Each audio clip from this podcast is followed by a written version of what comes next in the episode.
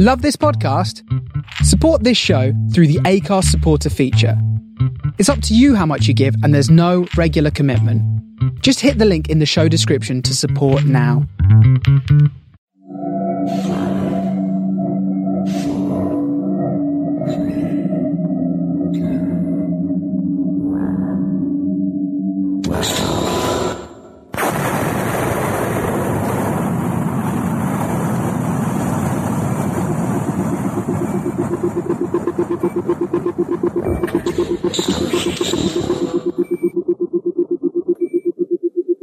This is the Starship Sofa. Everybody, welcome, hello, and welcome to Aural Delights, show 124. I am your host, Tony C. Smith.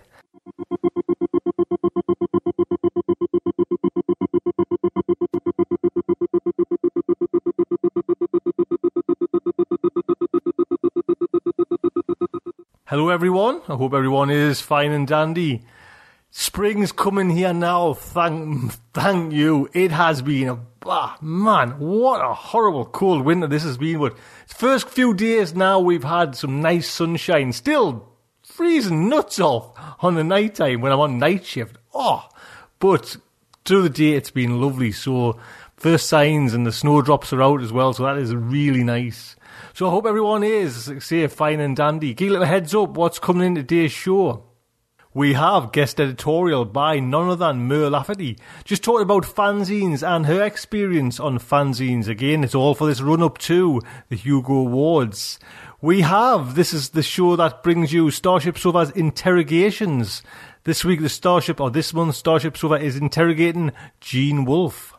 Main fiction today is the Nebula nominee for Best Short Story this year is Bridesicle by Will McIntosh. Then we have a new fact article starting, a new little series starting by Cheryl Morgan, Observation Deck. Cheryl Morgan is throughout the year going to be dropping by and going to quite a number of science fiction conventions. And just to really hook up with Cheryl and to get a feel of the kind of the atmosphere and what's happening at these conventions. So this month we caught up with Cheryl and she was in the P-Con, which is the science fiction one in Dublin. So you can listen to myself and Cheryl chat about that.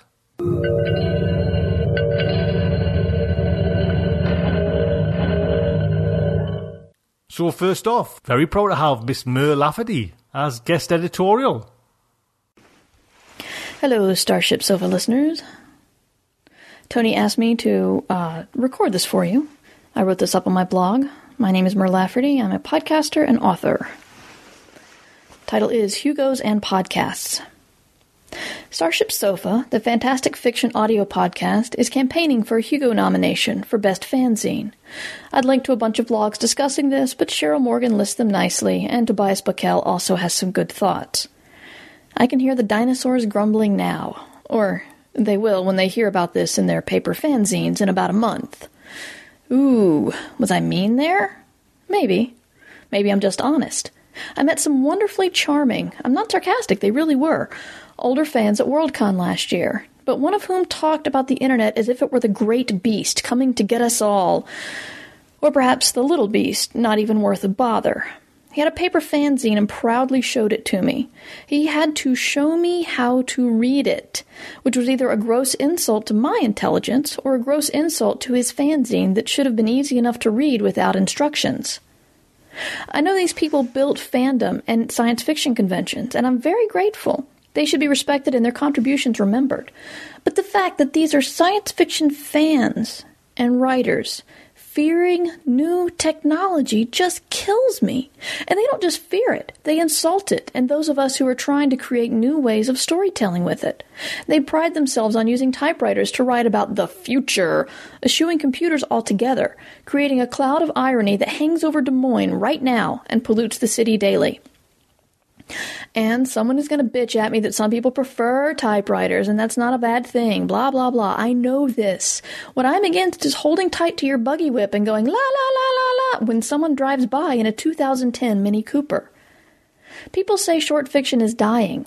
Tell that to Escape Pod, Pseudopod, Podcastle, Drabblecast, Variant Frequencies, Tor.com, and Starship Sofa. Discussion of science fiction thrives in Adventures in Sci-Fi Publishing, The Geek's Guide to the Galaxy, The Dragon Page, Writing Excuses, and many more. A story is a story, whether it's delivered in a podcast or on paper or written on the side of a mountain. So hell yes, a podcast should be eligible for a major science fiction award.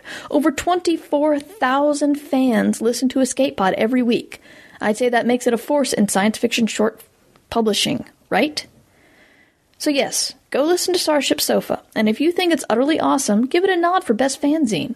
While you're at it, think about Escape Pod or Variant Frequencies, or any of the other fine fiction podcasts for fanzine or semi-prozine. Writing Excuses, Adventures in Sci-Fi Publishing, or even my own I Should Be Writing could be eligible for Best Related Work. And of course, don't forget the stories they put out. Some of the paying zines could produce Hugo-worthy short fiction. James Patrick Kelly's podcast Burn won the Nebula Award. Time for the Hugos to catch up. And yes, it was specified that the podcast was the winning medium, not the print book. Think about the future. That's what we do in this business, right? And by the way, I mentioned Tor.com, and I'm self serving, damn it, but it's an excellent fiction podcast. I can say that without ego, as I only produce it. I don't choose the stories. And as for I Should Be Writing mention, totally self serving.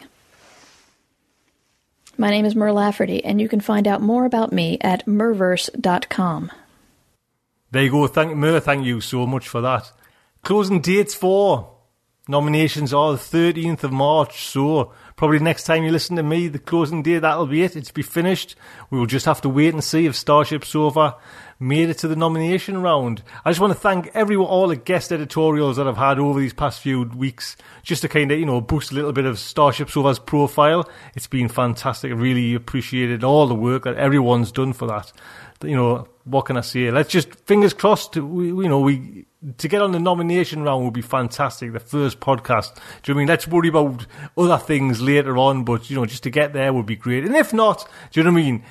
It, I'm sure all this, what we've kind of, all the kind of hard work everyone's done, has put the name of Starship Sofa in front of many, many more people, which is a great thing. Do you know? Now I know I kind of we're harping on about that, and I get all excited about the Hugos and everything like that. But I kind of, I really just thought I better mention this just to kind of, you know, bring a little bit back down to earth with a bit of a bump, and you know, just to kind of remember, you know, there is other people going, and there is other like hardship and things like that going on, you know, you know, in the kind of bigger world. And it's just give a, a nice shout out. Please, everyone, just, you know, wish him luck. Peter Watts, if you remember, Peter Watts, eh, about, I think it's in probably in the 17th, somewhere around that of this month, Marsh is going to court because there was a bit, some sort of fracas or some sort of incident at a border crossing between America and Canada. He was involved in that, and now he's got a court appearance. And you know what I mean? It, it just sounds horrible what he's going through. And you know, I just want to Pete, if you're listening to this, you know what I mean? And honestly, my heart goes out to you. You know, I'm honestly thinking about you quite a lot lately. And I just know, you know, mention it now, everyone else will be just thinking about you and wishing you the best for that court appearance. You know what I mean? Just hope everything goes fine for you. Do you know what I mean? Because I know you've, it's been like a crappy few months. And like I say, I'm just wishing you all the best to get through that and just to make sure, you know, and please come on the show and, you know, hopefully it's all forgotten about and it all gets over and sorted and done with. You come on the show and you can talk about it because just what you've been through, it must be horrible. Do you know what I mean? I can't imagine it. Do you know what I mean? I kind of bury, you know, most people know I kind of bury my head in the sands, but, you know, Pete's got to face this reality and it's not a very nice one. Do you know what I mean? At all. So, Pete, I'm just wishing you all the best luck. You know what I mean? I know everyone else will be as well. So, fingers crossed. I think it's 17th of March. You say you go up in court. Just wishing you all, all the best. So, come to Starship Sofa interrogations. And I'm going to play this a little bit slightly different because, you know, there is a catch. Yes. Starship Sofa interrogations is those 15 questions that I put to Lucius Shepard last week. Well, now I put these 15 questions, the same 15 questions to Gene Wolfe. And the idea is as well, you know, I'm going to play these every month on the show, you know, as like a little fact article. But I also talk afterwards, you know what I mean? It's not often you get a chance to talk to Gene Wolfe, do you know what I mean? So, hey, I'm going to, imagine I'm trying to write, I've got to, I've got to go, yeah, but Gene, what about, you know, I want to stay on that phone as long as possible. So, and I'm not joking, when I kind of, I phoned up Gene I did it all by telephone. And, you know, that's what I'm discovering now is the beauty of it. You just phone them up and I can record it with me the, the way the kind of setup is now. And it's excellent. And uh, you know, after those fifteen questions, you could I could even tell in Gene's answers that you know is that it? Is that? I think he says that at one point. Oh, that went over too quick, and it was just a great excuse to just to talk to the man, you know, and talk about his work and just. And he was even asking me questions.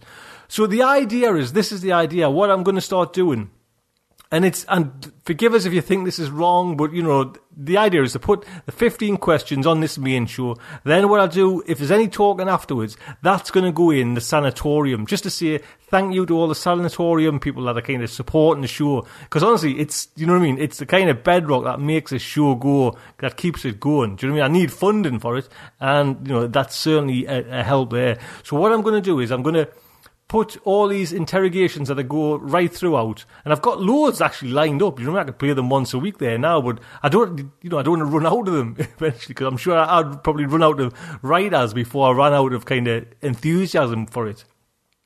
So what I'm going to do this time is, though, I'm going to play because this one's a great one. I'm not saying I should have said that. This one's a good one. All the rest ones are naff ones. No, but this is like a really nice one. You know, it's Gene Wolfe, and I thought, hell, I'll play the whole lot, and you can have a listen to it. You know, and hopefully, you know, the next ones that come up, you might think, well, you know, two fifty a month. You know, give him his dues. He's trying. He's trying his hardest. I'll give him two fifty a month, and I can get these as well. So there's going to be like extras in there. You know, I'm going to play this extras. And like I say, I talked to. I've done a Pat Cadigan one, and Pat Cadigan. Wow, it was honestly, she was just taking you back. You know, talking about Heinlein, and he was calling her a girl Friday. We got all talking like that. So that's going to go in the sanatorium show. I'm not going to play that one. You know, I'll play the 15 questions, the interrogation, but not the kind of the extras. You know, that's going to go in the sanatorium. And just like I say, it's it, blatantly, you know, I'm trying to entice people to come in there and, you know, pay £2.50. But it's also just to say thank you very much for everyone that's still in there, you know, and, and, and kind of supporting the show. You know, I've had people in there that's been supporting since it started, you know, and I think it's you need a bit more thank yous and me just waffling on. So this is kind of one of the ways. And eventually, I'm going to actually start just having a chat with Larry as well, because Larry's, you know, he's got some baggage in his years. You know what I mean? He's got some history behind him. And Larry, you know, I could talk to Larry, be like a dad talking to a, like a grandfather. you know, the, the stuff he could talk about Larry. So what I want to do as well is put them in the sanatorium show. But anyways, getting back to Gene Wolfe. Got this is the, I'm just going to play the full thing, and you know it goes on for 45 minutes. You know what I mean? Like you see it, and I'm not joking, the hairs on the back of my neck were standing up when, you know what I mean? You kind of, you listen to this guy and he's, you know, he's kind of frail voice, you know what I mean? And wow, but the things he's wrote and the things he's done, do you know what I mean? It's just, and I mean, I, I, honestly, you know what I mean? You, you get some kind of highs in your, in your kind of little, I'm not going to say career of this, but you know, my working kind of day of this Starship Sofa, and this was certainly a high for me, definitely. So this is Starship Sofa Interrogations Gene Wolfe.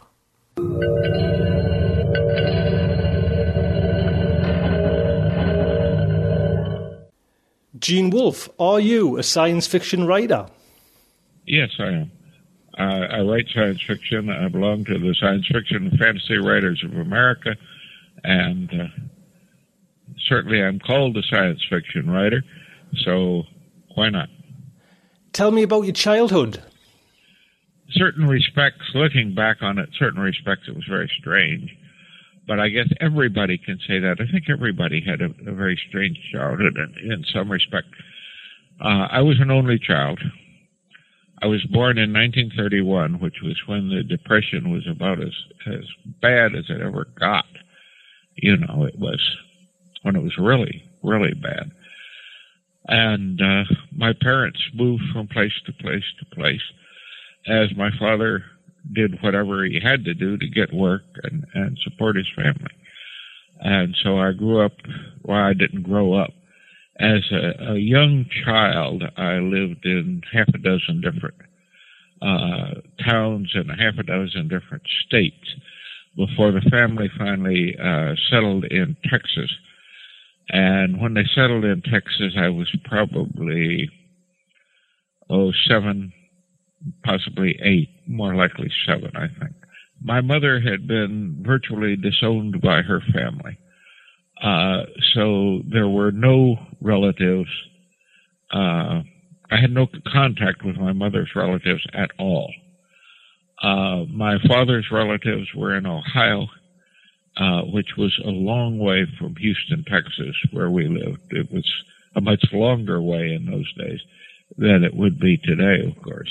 Uh, travel then was uh, practically all by train uh, or by automobile. And uh, so they were remote. Once in a rare while, uh, we went back to my grandmother Wolfe's. Uh, my grandmother Wolf was a woman who had uh, divorced her husband in a little rural American town back around the turn of the century. And she was you branded, you know, she was the town divorcee. And uh, so that was kind of interesting too. And she had the only house that I have ever actually been in that had a genuine, no bullshit, uh, secret room in it. Uh, it had been a station on the Underground Railway, and there was a secret room behind the parlor closet where they had, would hide the escaped slaves. As uh, in those days, the escaped slaves, they would try and get them up to Canada, which had no slavery, because the U.S. went through a period where escaped slaves were arrested and were returned to their masters, even if they got up into Ohio or Michigan or Illinois or whatever. So that was odd from that standpoint. How did you get started in science fiction genre? I have always written the same way. I just write whatever happens to appeal to me, to come to me. And uh, a lot of it is science fiction. And that's what happened with me. I, I think the first story I ever sold as opposed to the first story I ever wrote, was a ghost story. Yes, it was. Uh, but uh, some of my early writing was science fiction, and some of my writing has always been science fiction. And when it's science fiction, then I market it as science fiction. Which single science fiction writer most influenced your own style? That's that's a, a very tough question to decide. Uh, I'm going to uh, say Theodore Sturgeon. Uh, the first book I read of science fiction, the first science fiction I ever read, uh, as opposed to reading things like Flash Gordon and Buck Rogers in the comic strips, you know, the Sunday papers and so on, uh, was the Pocket Book of Science Fiction. And the first book, first, pardon me, the first story I read in that book was The Microcosmic God by Theodore Sturgeon. And uh, that blew me away. That, that put me into science fiction to stay. And uh, I remember when Killdozer came out as a magazine story and astounding, uh, reading and rereading that story and rereading it, it, it fascinated me. Not because I was trying to learn anything from it because at that time I wasn't trying to learn anything from what I read, but because the story just fascinated me and I read and reread and reread it. I did the same thing, by the way, with H.G. Uh, Wells, uh, The Island of Dr. Moreau. Which book by another author do you wish you had written? Uh, probably The Lord of the Rings, but, uh, you know, on Tuesday it would be something else. Uh, there, there are so many good books and so many books that I envy other writers, uh, which doesn't mean that I strangle them and bury them under the cellar floor to uh, be able to claim their work as my own. Although in a few cases I've been a little bit tempted. What would be the one question you would ask a science fiction writer? how do you teach writing? How do you teach other people to write science fiction? Or how do you teach other people to write, period? Uh, what techniques have you found that have really worked for you? For what reason do you write science fiction in preference to other classes of literature? I think the answer is that it is the only class uh, which mixes imagination with reality in the way that it does. Uh, science fiction can give us very imaginative settings and does, and uh, very imaginative events and does. Uh, at the same time, uh, maintaining plausibility in a way that fantasy and horror do not. That's as close as I can come. Uh, that doesn't mean that I have anything particular against fantasy. I've written a great deal of it, or that I've got anything particular against horror. I've written quite a bit of that too. What one aspect of science fiction writing is the most difficult? Maintaining plausibility. I don't think there's any question of that. Uh, there are sometimes when you, you can kind of cast it aside if you're if you're trying to write uh, oh funny robot stories or something like that. Uh, you don't have to worry too much about plausibility. But when uh, you write important, quote unquote, important science fiction, significant science fiction, whatever we want to call it, it's absolutely necessary to make it plausible as well as imaginative. And it's hard to maintain plausibility in this stuff. Uh, you know, you cannot uh, do the kind of thing that Edgar Rice Burroughs was always doing, uh, having somebody uh, land on an alien planet and meet a beautiful princess in the first hour. Does writing get any easier? Yes, it does actually. Uh, everybody is supposed to say that it doesn't, that it just gets harder or something like that. But I don't think that's really true. Uh, if uh, if an editor contacts me, somebody that I've, I've I know and trust and have done business with, and etc., and says, uh, "I'm doing a book, uh, great science fiction about bees. Can you write me a a bee story?" And I feel like writing short stories then, or I think that I need to write short stories then. Uh, yeah, I could sit down and write him a bee story. Uh, when I was started, I could not have done that. Describe your daily working day.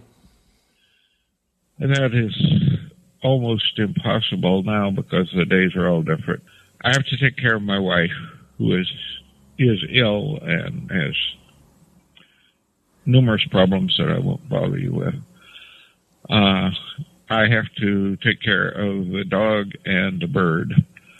I have to clean the house. I have to shovel snow uh, in the winter, as it is now. I have to cut the grass in summer, which I'm hoping to ditch by getting a lawn service, and so on and so forth. And uh, the days when I would spend all morning writing are over with.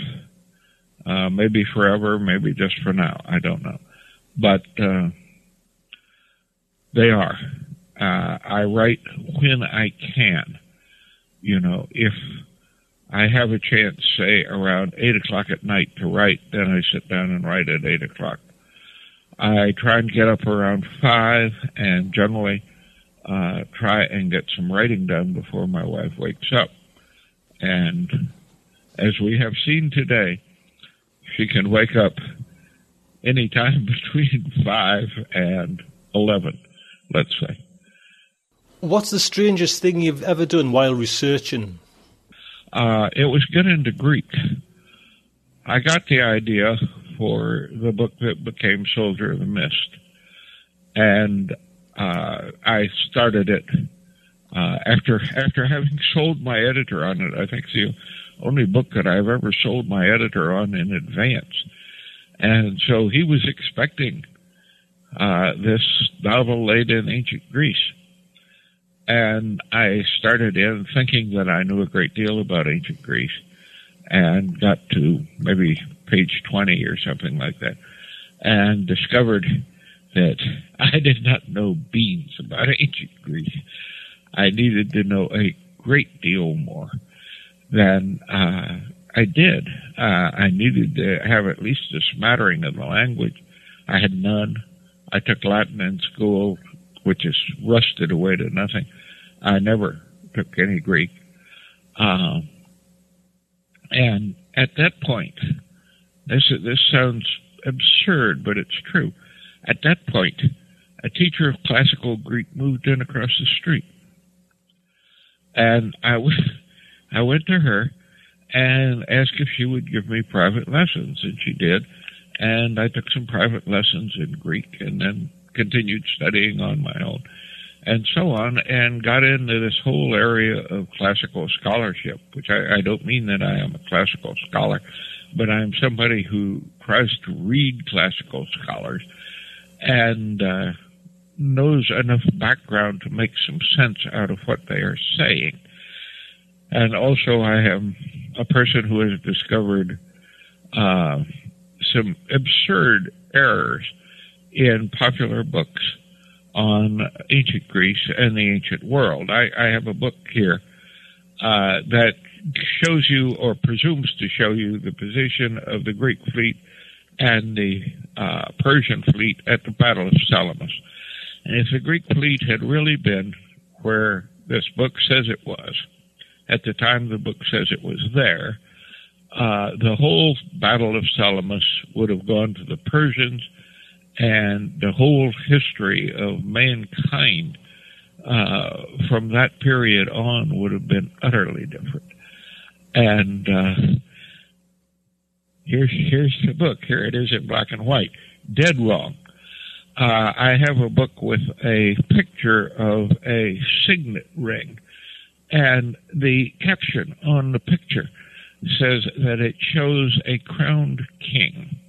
And if you look at it very carefully, uh, look at the signet, uh, you will see that it, what actually shows is a helmet of the Corinthian type that had a uh, a human face graved on the visor, if you know what I mean. And probably that helmet was in fact some king's crown, but it certainly was not a picture of the king. It was a picture of the helmet, and so on and so forth. Uh, you find these howlers, and you find that the most difficult thing is to find out what nobody knows. What is it that they don't know about ancient Greece? Uh, and so on and so forth. I won't bore you with the rest of this. Do you think science fiction as a genre is different from other genres? Well, yes, each genre is different from the other genres. That's, that's what makes it a genre. Uh, you could say exactly the same thing about horror. You could say the exactly the same thing about westerns. Uh, yes, it is different. They're all different. Uh, if they weren't different, then it wouldn't be such fun to mix them. To write, let's say, a science fiction horror western, which people have done, and there's no reason not to do it, provided you can do all the stuff. You know, you have to be able to do science fiction, you have to be able to do horror, and you would have to be able to do western well. And if you can't, uh, you better stay away from that one. What do you consider the chief value of science fiction? Oh, there's no question about it. Hope. Hope is what the reader is looking for, although in most cases the reader either doesn't know it or won't admit it. Uh, it's hope that there will be a future and that it will be better or at least different from the one that I'm stuck in now. Uh, I don't think there's any question. Has science fiction ever disappointed you? Oh, certainly. Absolutely. Uh, in the sense that I have read disappointing stories, I have read books, science fiction books that had uh, glowing reviews, and people were talking about them and all this stuff. And then re- read the book and thought, oh my gosh, come on. You know, get real. Yeah. Yeah, often, often. No question about it. Is there still new ground to be covered in science fiction literature? Uh, absolutely. Absolutely, totally. No question of that either. Um, you know, are there grand new inventions that nobody has ever thought of waiting to be thought of? Yes.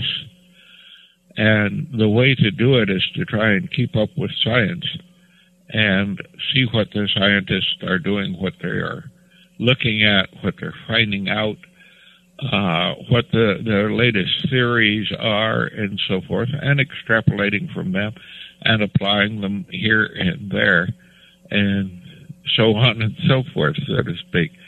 Uh, but uh, then you can look at political developments and what what uh, what we are seeing, I think, is uh, the development of a future that is much more Orwellian than 1984.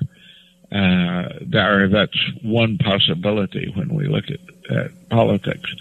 And uh, 1984 is a great classic science fiction novel, a wonderful novel. Gene Wolfe, thank you very much. Are we at the end already? Oh my gosh, yes. Okay, thank you. Gene, that was fantastic.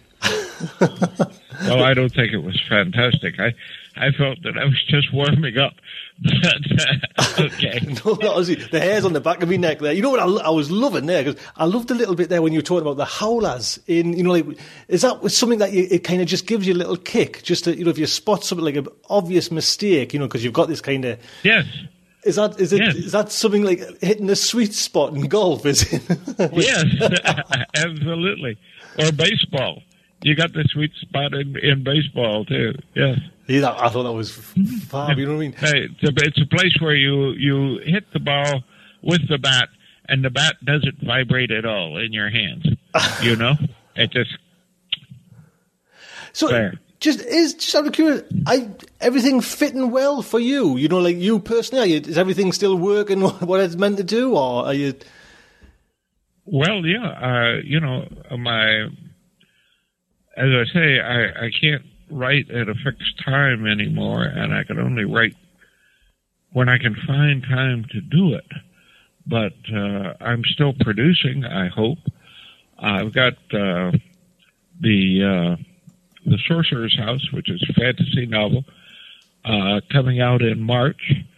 And I have another novel, which is not under contract, but it is at my publishers now, uh, which is a uh, straight near future science fiction novel called Home Fires. And uh, I'm working on a third novel. Not too deep into it. And so, you know, off we go. And in between, when necessary, I write, uh, or, or when pleasant or whatever, I write uh, short stories, just as I have always done. I wrote one for Gene Raby um, fairly recently uh, called The Giant, and uh, I enjoyed that a lot. And I wrote one about a refrigerator from the future called Frost Free and I enjoyed that a lot. so uh, you know, it's still fun. It's it's still uh, it's not something that I just do to make a living or to make money. I enjoy doing it, and that's one of the maybe the greatest reward of writing. I don't know. You know, I was, I was when you were talking about you know kind of early stuff as well. I was wondering, do you ever go back and reread you know, like say, like really early short stories. Was it the the Grave Secret that was your first short story you sold? Would you ever go back oh. and read? You know, like yeah, it's awful. It's awful. yeah, uh, yeah. I I go back and read those things. Uh, fairly recently, uh, we put together a uh, uh, best of Gene Wolfe uh, collection. I believe yeah, I know it's been published in England. Uh, Pete Crowther uh, brought out limited edition of it. Yes. And uh, yeah, you're familiar with that. And so I went back and reread a, a whole bunch of old stories uh, to decide what stories I should put in there. And so, yes, I, I certainly do. And there were some I reread that I said, well, gee, I like that story, but I, there's others I like more. And there's some that I didn't reread because I knew it was bad. I had reread it before. so, uh, don't well, ask me to name those. I won't do it. And, uh, so I, I decided the main contents of, uh, the best of Gene Wolfe and as I say in the book, uh, my agents then insisted that I add a cabin on the coast, which was their favorite story. And uh, then uh, when Pete Crowther did the limited, he insisted that I add Christmas Inn, which was his favorite story. So those two are in there too if you get uh, Pete Crowther's edition. I was just looking at your. Um, it was on the actual the Internet Speculative Fiction database. This is like a database that gets all mm. you know right. The amount of work you've got written, you know, even just like say short stories. You know, it takes you your hand on the mouse a good thirty seconds to troll all the way down to to catch all these stories. You know, and like you say, is that still? You know, you still get the buzz out of writing. You know even to this day? Oh, sure, absolutely, absolutely. Uh, it's a it's a thrill to start something new. It's like, you know, you're doing something new and dangerous. Um, I tell classes uh, when I teach uh, science fiction writing or creative writing, which I've done from time to time to time, uh, that uh, a, a novelist is like being a fireman or a soldier. Uh, it's not enough to be brave today and brave tomorrow. You've got to be brave the day after, and the day after, and the day after, because you have to be able to sit down and keep working on that novel, even when you feel like, boy, this really sucks, or I'm writing myself into a corner, or I've got 180 pages and I'm never going to get, uh, you know, out to, to book length with this thing, and so on. And uh, you got to keep fighting the, the same monster all the way. And uh, short stories, you sit down and bang them out in two, three, four days, whatever, and uh, and you finish it up and say, "Wow, this is great." Wait till Harlan Ellison sees this; he'll be so jealous you know. probably not, probably not true, but you tell yourself that. I was going to ask you, you know, you actually really kind of answered the question. You know, like when you say like ideas and you know the bees, you know, write a story about bees. I was going to ask you, you know, does the the ideas factory of Gene Wolfe ever dry off? or do, can you just spin them out? Is it just one oh, of those little gifts? No, it, it, dry, it dries up sometimes because it, it's easy to do when somebody uh, calls you up and says, uh, "Write me a chess story" or something like that, uh, because you get the focus there from the editor. And uh, when you don't have that, then you think of all these possibilities. You've got all these possibilities swimming in your head. And so uh, it can be hard to settle in uh, and do what. And when I do that, I start reading other people's short stories. And uh, that brings it into focus. Or, you know, I, I read somebody's story and it's really good. And it's about uh, bears. Okay. And uh, so I think, gee, that was really nice. I bet I could write a bear story. And so somewhere along the way, I changed the bears to cows and so on. But uh, eventually, I've got a story. Damon Knight taught me this basically. Damon was my mentor insofar as I ever had a mentor.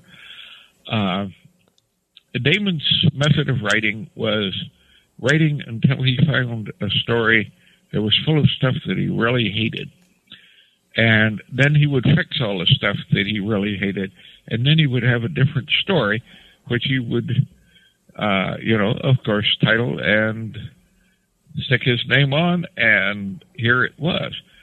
And you could never tell from reading Damon's story what the seed story had been because he changed everything. How did you g- get to meet Damon Knight? How did I meet him? Yeah, the you know, how did you get introduced the first time? Oh yeah. Well, uh, I had a story in uh, Worlds of If, which was a magazine that we used to have back before it died. And uh, I got a letter from Lloyd Biggle Jr. that said uh, you ought to join Science Fiction Writers of America, which is what it was called in those days. And uh, so I joined the Science Fiction Writers of America. And uh, Damon Knight, of course, had started the Science Fiction Writers of America. And he had a notice in the bulletin of the Science Fiction Writers of America that said that he was editing an original anthology series and uh, wanted to look at stories from members for his original anthology series. So I sent him some stories, and I sold some of them. And I got uh, invited to the Milford Writers Conference, uh, which in those days was, in fact, in Milford, Pennsylvania, which is where it started. And uh,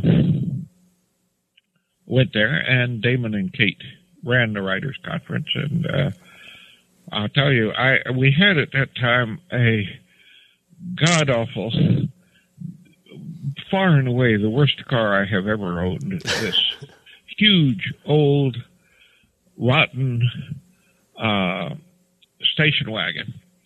And I had this invitation to Milford, and Rosemary and I loaded it up with baggage and our four children.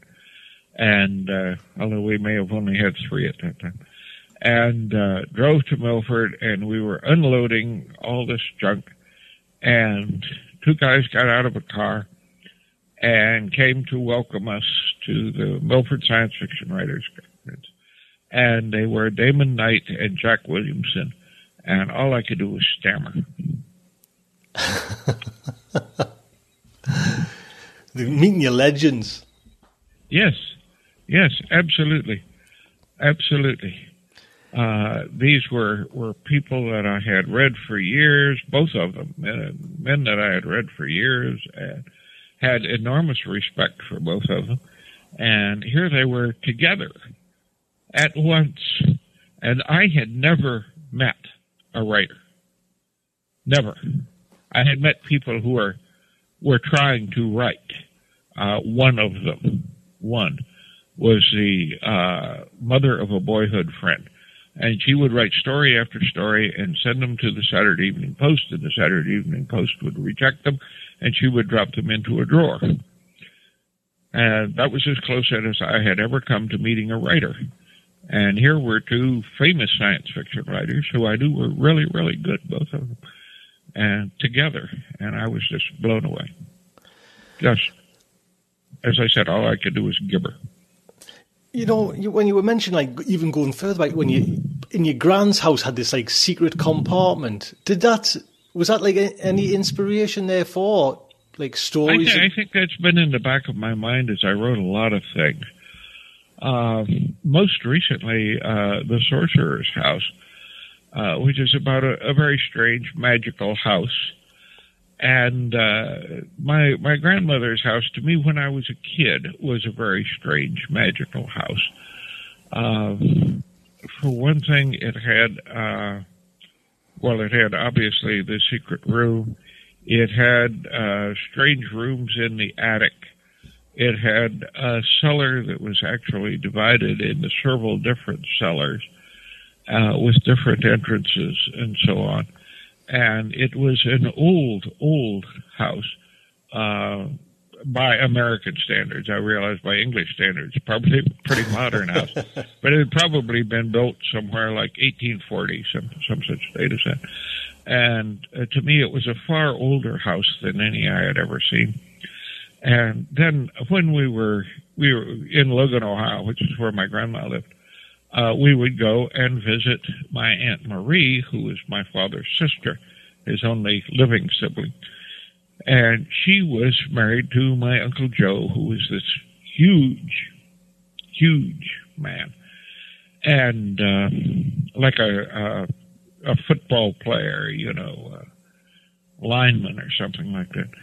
Uh, and, you would go to their house, and they had servants which otherwise were only seen in movies by me. and they would have like a houseman and a cook. And uh, that was unbelievable to me.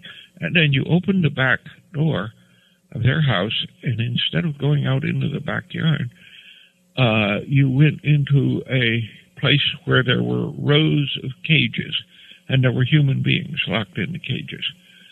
And, uh, you know, I was a little kid. and this was just awe-inspiring, you know. The thing is, see, my Uncle Joe was a county sheriff, and his house was actually the front of the county jail. And uh, in back were the cells that were occupied by the, the prisoners in the county jail. And the servants, uh, the cook and the, the uh, husband, were trustees uh, who got to get out of their cells on the uh, provided that they behaved themselves and cooked or served, and if they didn't like that, then they could go back into their cells and serve out the rest of their sentence. I didn't know where that was going. You know, when you said there's loads of humans in cells, I was thinking, well, uh, am I listening to the right interview? Yeah, that was a great story. That. Yeah, yeah. Yeah. You, uh, uh, I had no idea what was going on. You know, as I say, I was a little kid. I had no idea what was going on until later, and uh, this just you know, it is like an amazing thing, like a child's memory, you know, as well, you know, like an imagination, oh. you know, and like I say, it, yeah, it, yeah. it, sticks with you right through your life. And even like up, I guess now, even using them ideas and germination oh, yeah. of seeds.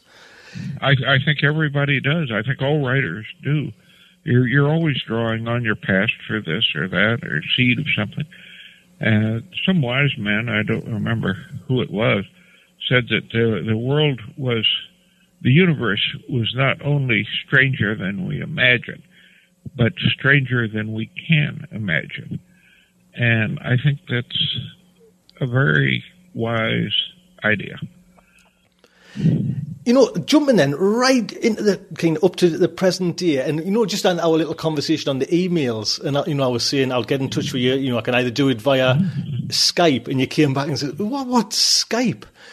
Is yes. d- does it get to a point, Gene, when you think you know technology is moving so quick now? You know what I mean? Forget oh, it, let it go, let it go on its own, and you know I'm quite happy at this level. Or do you still strive to hmm. kind because you you know a science oh, fiction I, writer? I, I try, I try and stay current, but I can't. You know, it's it's like when I was a kid reading science fiction, reading the pulp magazines. Uh, you could read all the science fiction as it came out you know, you could buy uh, maybe six magazines and read them through, and you were reading all the current science fiction as it came out. And now that's no longer possible. And technology is like that now, uh, so it seems to me. Uh, I don't think that there is anybody who is really up on everything that's going on all the time. Um, there is just so much being done. Uh, I know, or I have heard, at least, that uh, they are working on a uh, oh, what is it? Uh, AI airplane, artificially intelligent airplane. Uh, the U.S., of course, is doing a lot with drones which are controlled remotely uh, by an operator on the ground and fly over and shoot at people or whatever. And they are working on making these drones uh, artificially intelligent so that if the operator is separated by jamming of the signals or something like that, the drone will just go off and fight on its own. Uh, and there's all this stuff. And how in the world do you do that? You know, from from a, a programming standpoint, how do you do it? Um, it's just mind blowing things are happening. We we live in a science fiction world. Damon Knight used to say about the science fiction writers of the 30s, we have had their future. And that's very largely true, not entirely, but very largely true. and uh, now we're we're rushing ahead, and uh, I think some many cases I think science fiction is probably behind what's really available now or is being worked on now. Just, I mean, I've, like I say, I've kept you so long now as well. But just out of curiosity, what are you reading fiction-wise, Gene? At the minute, what's the book by your bedside? That's that's on your bedside table. Oh, lordy, um, I'm trying to read when I get time for it. Uh, I have been trying to read uh, A Farewell to Arms by Ernest Hemingway, which is a classic book that I've never read.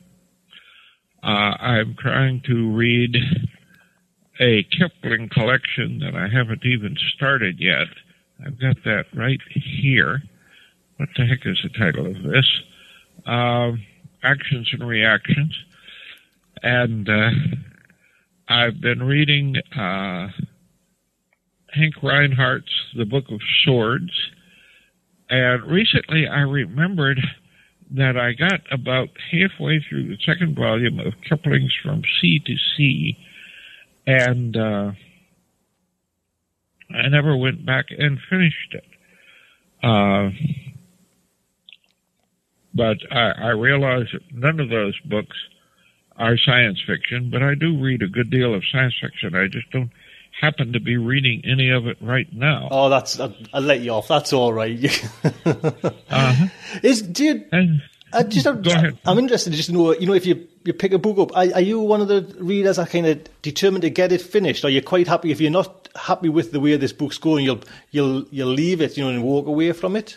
Oh yeah, absolutely, absolutely. If I get far into the book and it gets worse and worse, and I have read some books like that, I, I still these I think are the, are the most irritating books to read. Uh, the book that has a marvelous first chapter, and then the second chapter is really quite good. And the third chapter is good too, and the fourth chapter is pretty good. And the fifth chapter is okay. And the sixth chapter is really getting kind of stupid and dull. And the seventh chapter, you stop halfway through and you realize that the whole thing is just going downhill and it is never going to turn back up again. And uh, these are the real waste of time books because they draw you in because there is good stuff up front and you spend a lot of time plodding through second and third and fourth rate stuff until uh, you give the thing up. Uh, I've, I've hit more than a few of those. Gene, it's been an honour to, to honestly to get to talk to you. You know, thank you so much for just taking the time. Well, and now tell me this: How did you get connected with Starship Sofa? Well, Starship Sofa was, and it's it's again, it's like you know we're talking about like technology and everything like that. It was I'd, I'd started it with a friend, and I it was Kieran. He's called Kieran O'Carroll, and actually we've you know we've kind of parted in Starship Sofa now, but. I'd heard about this thing called podcasting, you know, and I kind of phoned, Mhm, sure. I, I phoned Kieran up and I says, Kieran, do you want to have a, a go at doing this? You know, and it was literally, what is it? And I'm not too sure, you know what I mean? But I know we can talk about science fiction. And it was, it was such a little steep learning curve, even just to find out how to do it. You know, like you could take audio and record it on your computer and you could put it up on the internet. You know, it, there's about three or four months of like intense, getting it wrong many times. You know what I mean? Recording and re-recording, and then you know, you, like say, it, all this has just come about with you know the introduction of the broadband. You know, my show couldn't have taken off without broadband uh-huh. speed, internet speeds. You know, that's how Sure, sure. that's how everything. You couldn't download it fast enough. Yes, mm-hmm. it would just, it would mm-hmm. just, it wouldn't, it would, wouldn't come down the tubes, to mm-hmm. so to speak.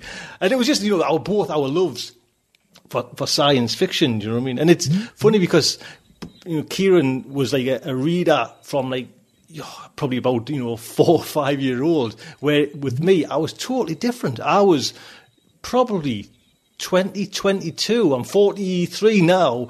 Before I even read my first book, you know what I mean. I was a bit of a tinker at school, and I hmm. was I was a bit of a bad lad, you know. Before I, Oh. you hmm. know what I mean, and I, I never did any kind of reading or anything like that.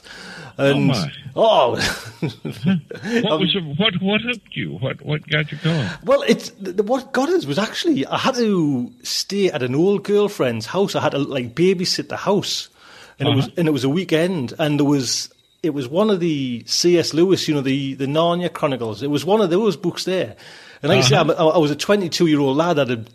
You know, kind of never picked up a book like to read, and it was just there, and I was there for two days, and I think you know I picked it up, and I think it took a couple of hours to get through, and I was like, "Wow!" there was all this like this total other experience I'd never even tackled before. You know, like reading and like this. You know, it was like you know the kind of cliches, movies in your head, and it was just Uh-huh.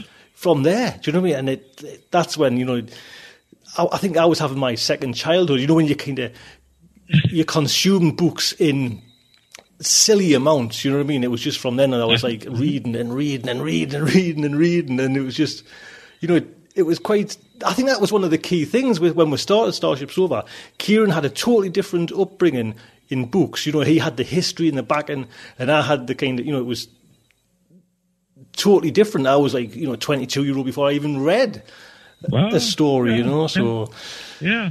But we've been going now. I mean, you see, we've been going now probably six, five years, I think it is, something like that. So uh-huh. nearly five years. So still going. You know, and it's like I say, it's an amazing thing now. where, You know, you've got this internet, you've got this kind of, you can get a community out there. You know, joining all little kind of fractions up that like science fiction and come together under, you know, eh, you know, Starship Sofa or Escape Pod, another podcast and just you know, I think it's like it's rejuvenated a lot of people who you know used to probably read science fiction when they were you know younger generation, Younger, yeah. and now they're, they're coming back to it because you know you can you can get it so easy now. You know Yes.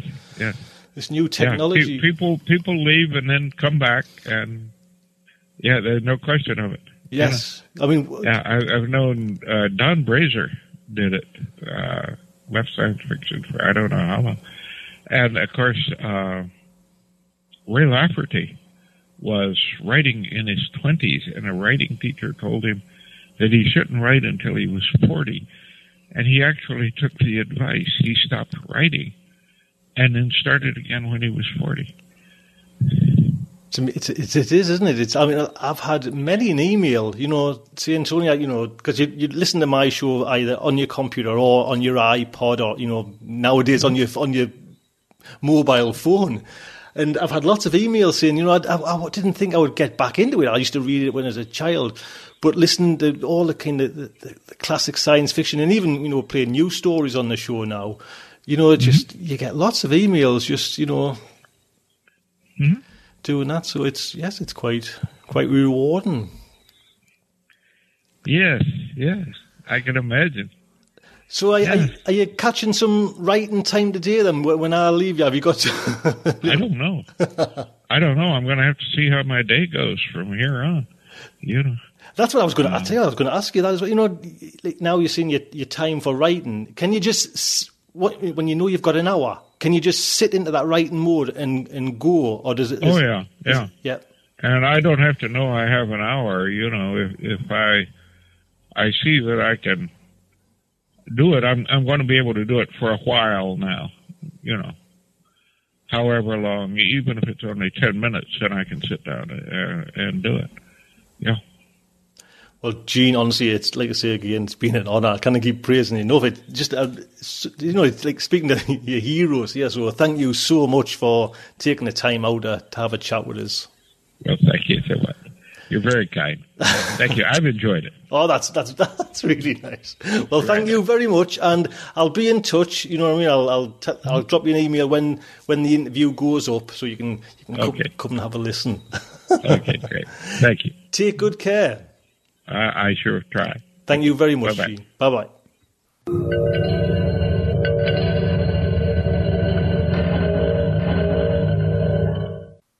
There you go. I hope you enjoyed that. do look out for some more. And like I say, if you want to hear like the extra bit, you know, please pop over, think about it. You know what I mean? Think about the, coming over the sanatorium shows. I'm going to try and put lots of things in there, you know, just different things as well. Things that, you know, maybe I'll just want to chance phoning someone up, phoning someone up, you know, speaking to somebody else, maybe nothing to do with kind of science fiction, maybe an editor, you know, and I might just kind of put that in there. It's just really to kind of say thank you and try and entice some more people over. So I hope you enjoyed, you know, kind of the the whole kind of interrogations. Like I say, I've got a few more, I'll, I'll, you know, loads more kind of lined up and loads more planned. Look out for that next month. So next up is main fiction, and it comes from Will McIntosh. Now, this story, Bridesicle, re- appeared in Asimov's, oh, a while ago, and I read it there, and, you know, I loved it, and I kind of just straight away, I emailed Will, and, and Will's been on Escape Pod. He's been on a couple of, like, podcasts, you know, and he's had a few stories around. And it's funny, I of get to his website at the moment because he, I think he's he's lost his, you know, he didn't keep up with his name. And you go to his website now, and it was the last time I checked, and it was all, you know, a Japanese or a Chinese company took over it, and it was all just kind of Chinese writing on it, you know. And I landed on it trying to, you know, contact was thinking, oh, this is not the right site I should be at. But when I actually I first read the story in Asimov's, it was, you know, I thought, wow, that's a great story. And I contacted Will, and for some reason, the email got lost. Will didn't get it, you know, and like I say, I just passed it off and thought, well, you know, I've lost that one. And then, see, this story is now up for the, the Nebula Awards, 2009 Nebula Awards, Best Short Story. And I thought, well, I'm going to try again. Do you know what I mean? God loves a tryer. So I emailed Will again and I got through. Do you know what I mean? Will was so kind of, yes, Tony, please, by all means, do that. And like I say, I just got this about a week and a half ago. I sent it straight over to Amy H. Sturgis, our aim. She just rattled it off and done a great, like I say, put the words how I kind of imagined them, you know, when I was reading the story. Aim just hit that. Do you know what I mean? That old nail on the head. Fantastic. So, and like I say, this is a great story and it certainly deserves to be like a, a Nebula nomination. Do you know what I mean? So the Starship Sofa and her Aural Delights is very proud to present. Bridesicle by Will McIntosh. The words were gentle strokes, drawing her awake. Hello. Hello there. She felt the light on her eyelids and knew that if she opened her eyes they would sting and she would have to shade them with her palm and let the light bleed through a crack. Feel like talking? A man's soft voice. And then her mind cleared enough to wonder, where was Mom? She called into the corners of her mind, but there was no answer, and that could not be. Once she'd let Mom in, there was no tossing her out. It was not like letting Mom move into her apartment. There was no going back once Mom was in her mind, because there was no body for Mom to return to. So, where was she? Oh, I know you're awake by now. Come on, Sleeping Beauty. Talk to me. The last was a whisper, a lover's words, and Mira felt that she had to come awake and open her eyes. She tried to sigh, but no breath came. Her eyes flew open in alarm. An old man was leaning over her, smiling, but Mira barely saw him because when she opened her mouth to inhale, her jaw squealed like a seabird's cry, and no breath came, and she wanted to press her hands to the sides of her face, but her hands wouldn't come either. Nothing would move except her face. Hello, hello, and how are you?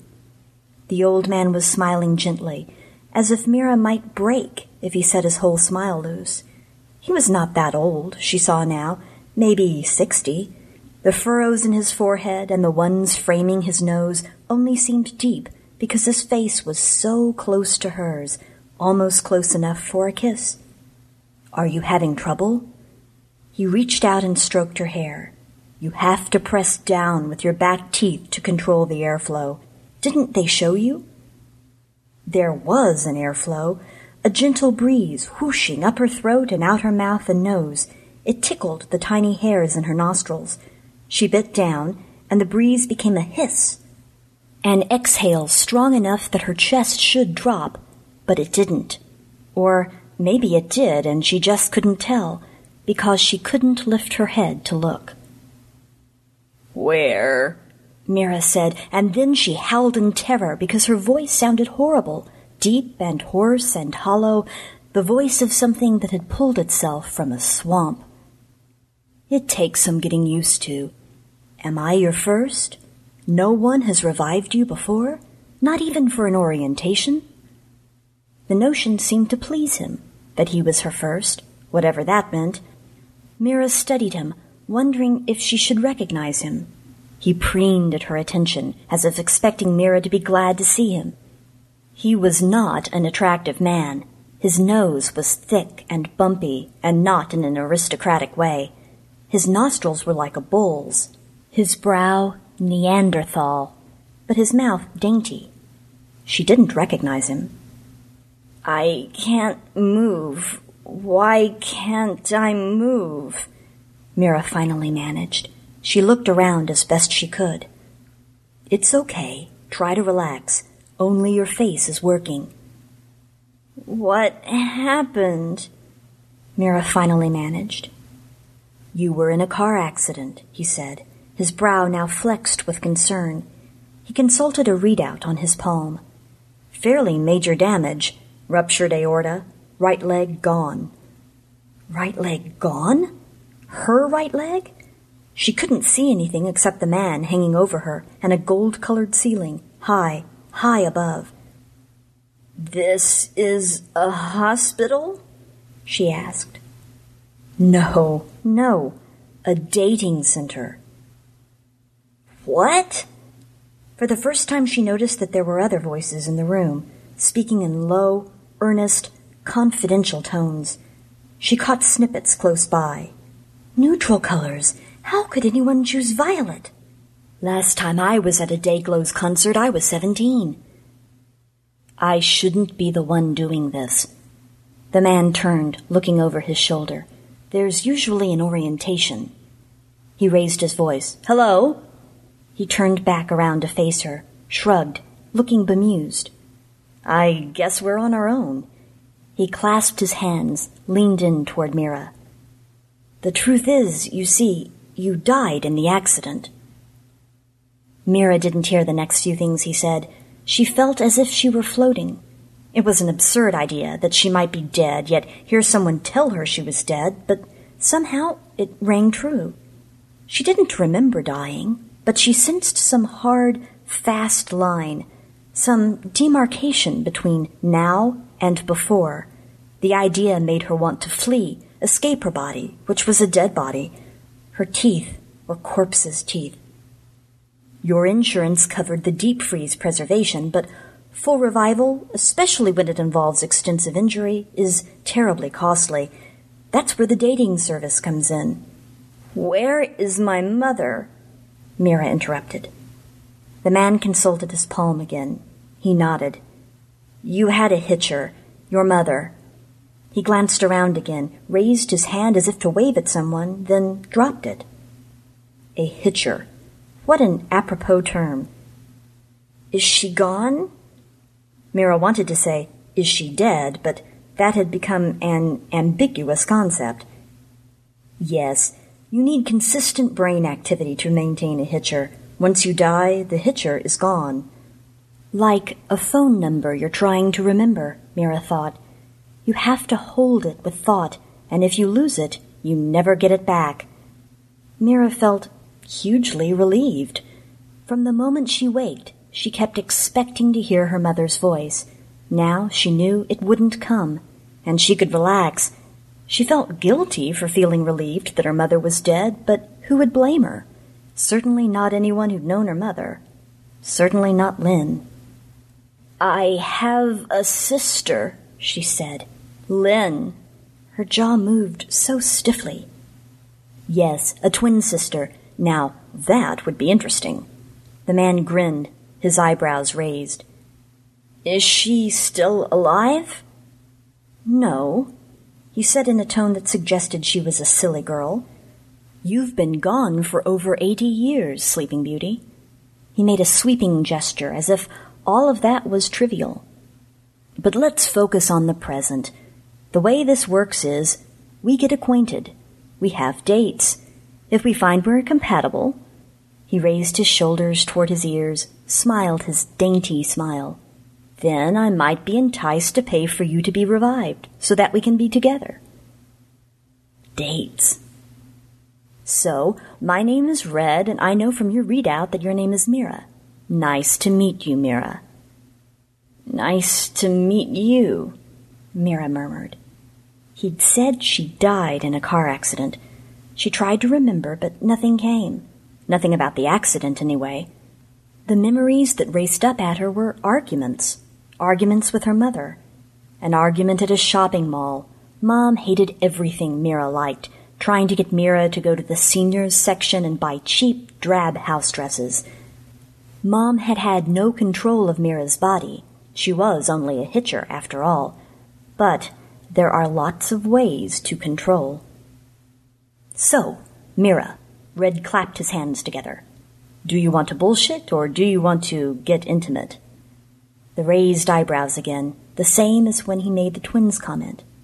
I don't understand, Mira said. Well, for example, here's a question. He leaned in close, his breath puffing in her ear. If I revived you, what sorts of things would you do to me? Mira was sure that this man's name was not Red, and she doubted he was here to revive anyone. I don't know. That's an awfully intimate question. Why don't we get to know each other first? She needed time to think, even just a few minutes of quiet to make sense of this. Red frowned theatrically. Come on, Tease me a little. Should she tell Red she was gay? Surely not. He would lose interest and maybe report it to whoever owned the facility. But why hadn't whoever owned the facility known she was gay? Maybe that was to be part of the orientation she'd missed. Whatever the reason, did she want to risk being taken out of circulation or unplugged and buried? Would that be the worst thing? The thought jangled something long forgotten or more like deeply forgotten. Everything in her life was long forgotten. She'd thought something along those lines once, and there had been so much pain that the pain still echoed, even without the memory. She reached for the memory, but it was sunk deep in a turgid goo that she encountered whenever she tried to remember something. Had she really been able to effortlessly pull up memories when she was alive, or was that just how she remembered it?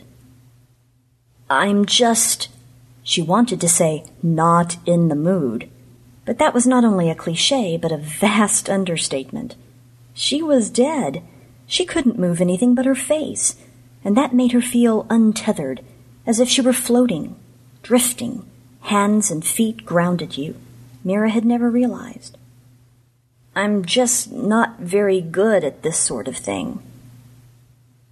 Well, Red put his hands on his thighs, made a production of standing. This costs quite a bit, and they charge by the minute. So I'll say goodbye now, and you can go back to being dead. Go back? Wait! Mira said. They could bring her back and then let her die again? She imagined her body sealed up somewhere, maybe for years, maybe forever. The idea terrified her. Red paused, waiting. Okay, I would. She tried to think of something, but there were so many things running through her mind, so many trains of thought she wanted to follow, none of them involving the pervert leaning over her. Were there other ways to get permanently revived? Did she have any living relatives she might contact? Or maybe a savings account that had been accruing interest for the past eighty years? Had she had any savings when she died? She'd had a house. She remembered that.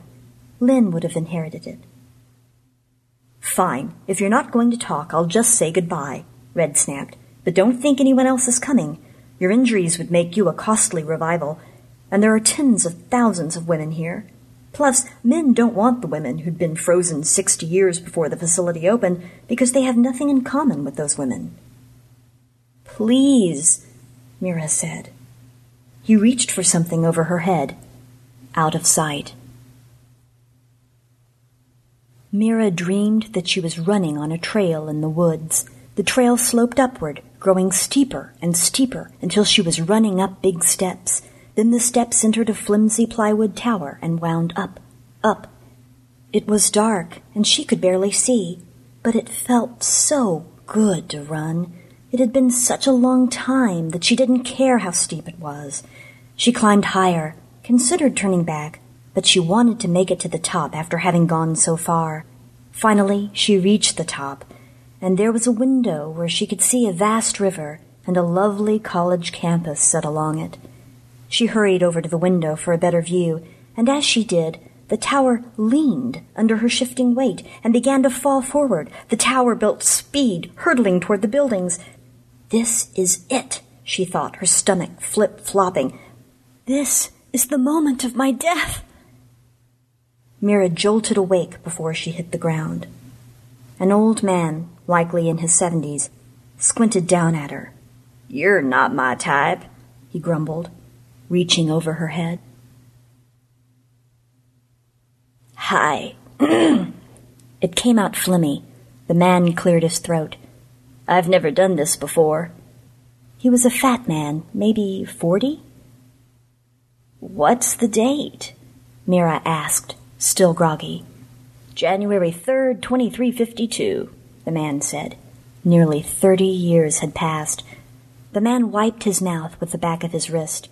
I feel a little sick for being here, like I'm a child molester or something. He frowned. But there are so many stories out there of people finding true love in the drawers. My cousin Ansel met his second wife Florin at a revival center. Lovely woman. The man gave her a big, sloppy smile. I'm Lycan, by the way. I'm Mira. Nice to meet you. Your smile is a little wavery, in a cute way. I can tell you're honest. You wouldn't use me to get revived and then divorce me. You have to watch out for that. Lycan sat at an angle, perhaps trying to appear thinner. I can see how that would be a concern, Mira said. Lycan heaved a big sigh. Maybe meeting women at a bridesicle place is pathetic, but it's not as pathetic as showing up at every company party alone with your hands in your pockets instead of holding someone else's, or else coming with a woman who not only has a loud laugh and a lousy sense of humor, but is ten years older than you and not very attractive.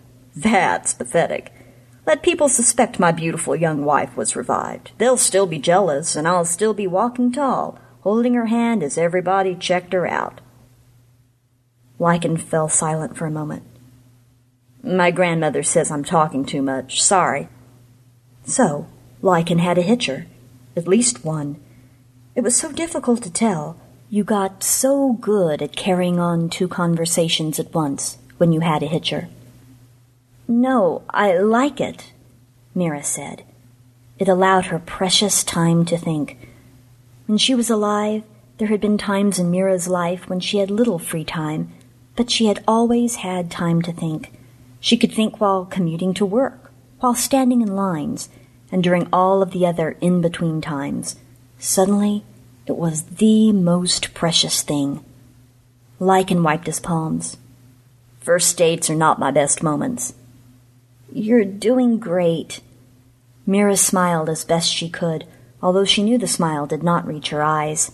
She had to get out of here, had to convince one of these guys to revive her. One of these guys? This was only the third person to revive her in the fifty years that the place had been open.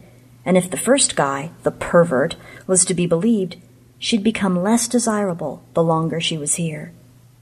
Mira wished she could see where she was. Was she in a coffin? On a bed? She wished she could move her neck. What's it like in here? she asked. Are we in a room? You want to see? Here, Lycan held his palm a foot or so over her face, a screen embedded there, flashing words and images in three dimensions, transformed into a mirror. Mira recoiled. Her own dead face looked down at her, her skin gray, her lips bordering on blue. Her face was flaccid. She looked slightly unbalanced or mentally retarded rather than peaceful. A glittering silver mesh concealed her to the neck. Lycan angled the mirror, giving her a view of the room. It was a vast open space, like the atrium of an enormous hotel. A lift was descending through the center of the atrium. People hurried across beautifully designed bridges as crystal blue water traced twisting paths through huge transparent tubes suspended in the open space, giving the impression of flying streams. Nearby, Mira saw a man sitting beside an open drawer, his mouth moving, head nodding, hand set a little self-consciously in his lap. Lycan took the mirror away. His eyes had grown big and round. What is it? Mira asked.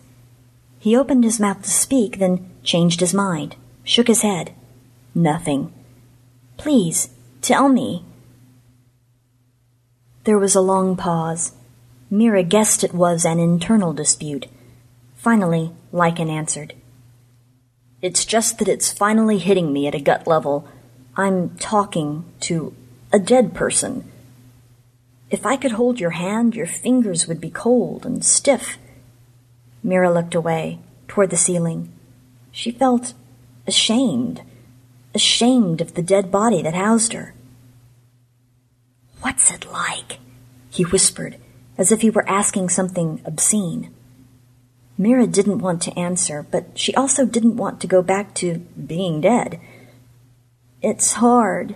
It's hard to have no control over anything, not when I can be awake or who I talk to. And to be honest, it's scary. When you end this date, I'm going to be gone. No thoughts, no dreaming, just nothingness. It terrifies me. I dread those few minutes before the date ends. Lycan looked sorry he'd asked. So Mira changed the subject, asking about Lycan's hitchers. He had two, his father and his grandmother. I don't get it, Mira said. Why are there still hitchers if they figured out how to revive people? In her day, medical science had progressed enough that there was hope of a breakthrough and preservation was common but the dead stayed dead. Bodies wear out, Lycan said, matter of factly. If you revive a lady who's 99, she'll just keep dying. So, tell me about yourself. I see you had a hitcher? Mira told Lycan about her mother, and Lycan uttered the requisite condolences, and she pretended they were appropriate. She held no illusions about why she had agreed to host her mother. It was, in a sense, a purely selfish motive. She knew she couldn't live with the guilt if she said no. It was emotional blackmail, what her mother did, but it was flawlessly executed. But I'm dying, Mira. I'm scared. Please. Even across eighty years and death, Mira could still hear her mother's voice, its perpetually aggrieved tone. An awful darkness filled her when she thought of her mother. She felt guilty and ashamed. But what did she have to feel ashamed of? What do you owe your mother if the only kindness she had ever offered was giving birth to you? Do you owe her a room in your mind? What if you loved a woman instead of a nice man and your mother barely spoke to you?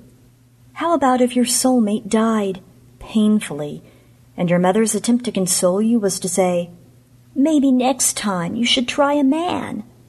As if Jeanette's death justified her mother's disapproval. What if I actually find someone here and she agrees to marry me in exchange for being revived? Lycan was saying. Would people sense she was too good looking to be with me and guess that I'd met her at a bridesicle place? We'd have to come up with a convincing story about how and where we met, something that doesn't sound made up. Bridesicle? Lycan shrugged. That's what some people call this sort of place. Then, even if someone revived her, she would be a pariah. People would want nothing to do with her. Her mother's voice rang in her mind, almost harmonizing the line. I want nothing to do with you, you and your girlfriend. I'm afraid it's time for me to say goodbye. I should circulate. But maybe we can talk again? Lycan said. She didn't want to die again, didn't want to be thrown into that abyss. She had so much to think about, to remember. I'd like that, was all she said, resisting the urge to scream, to beg this man not to kill her. If Mira did that, he'd never come back. As he reached over to turn her off, Mira used her last few seconds to try to reach for the memory of her accident. It sat like a splinter under her skin. Lycan came back. He told her it had been a week since his first visit. Mira had no sense of how much time had passed, the way you do when you've been asleep. A week felt the same as thirty years. I've talked to eleven women, and none of them were half as interesting as you, especially the women who died recently. Modern women can be so shallow, so unwilling to seek a common ground. I don't want a relationship that's a struggle. I want to care about my wife's needs, to be able to say, no, honey, let's go see the movie you want to see, and count on her saying, no, that's okay, I know how much you want to see that other one.